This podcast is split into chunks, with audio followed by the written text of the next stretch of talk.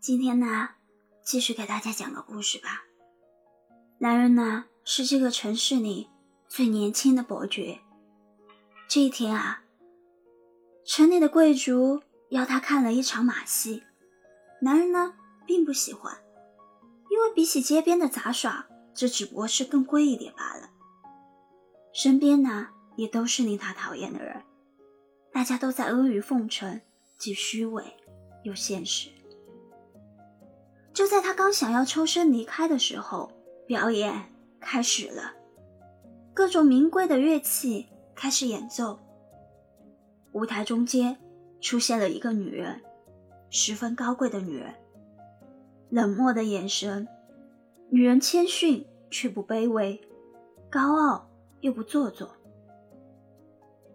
随着音乐的开始，女人跳起了舞。天哪，太美了！男人看得如痴如醉，女人美得像只天鹅，可天鹅不应该被困在舞台上。男人通过自己的关系，查出了女人是落魄的皇室，被卖到了马戏团。他喜欢这个像天鹅一样高贵的女人，他想让这个女人自由。于是，男人做出了决定。他放弃了晋升公爵的机会，他把现在的爵位让给了弟弟，他只要了一些金币，能跟女人自由的金币。班主呢也同意了让女人自由，但是原定的表演不能取消。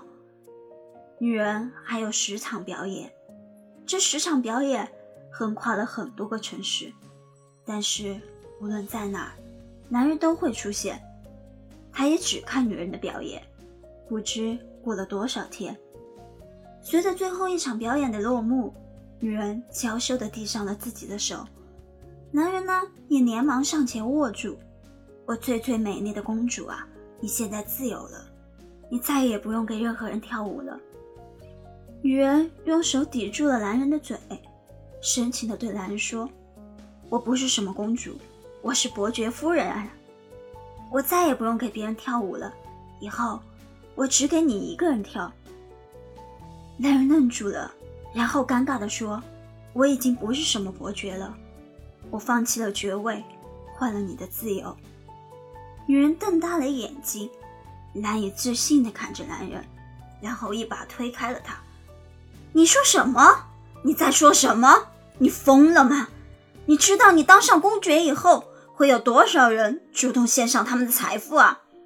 那远比你现在做的蠢事能得到的多得多。男人诧异的看着女人，可是我不在乎啊，我不在乎什么财富，我只希望你可以自由。女人歇斯底里了，你不在乎，那是因为你从来没有因为这些而烦恼。你身边那些献殷勤的人，而你也是高高在上，可是我呢？我在乎的就是这些你不在乎的东西，我才会被卖到那些愚蠢的马戏团，和那群小丑一起表演节目。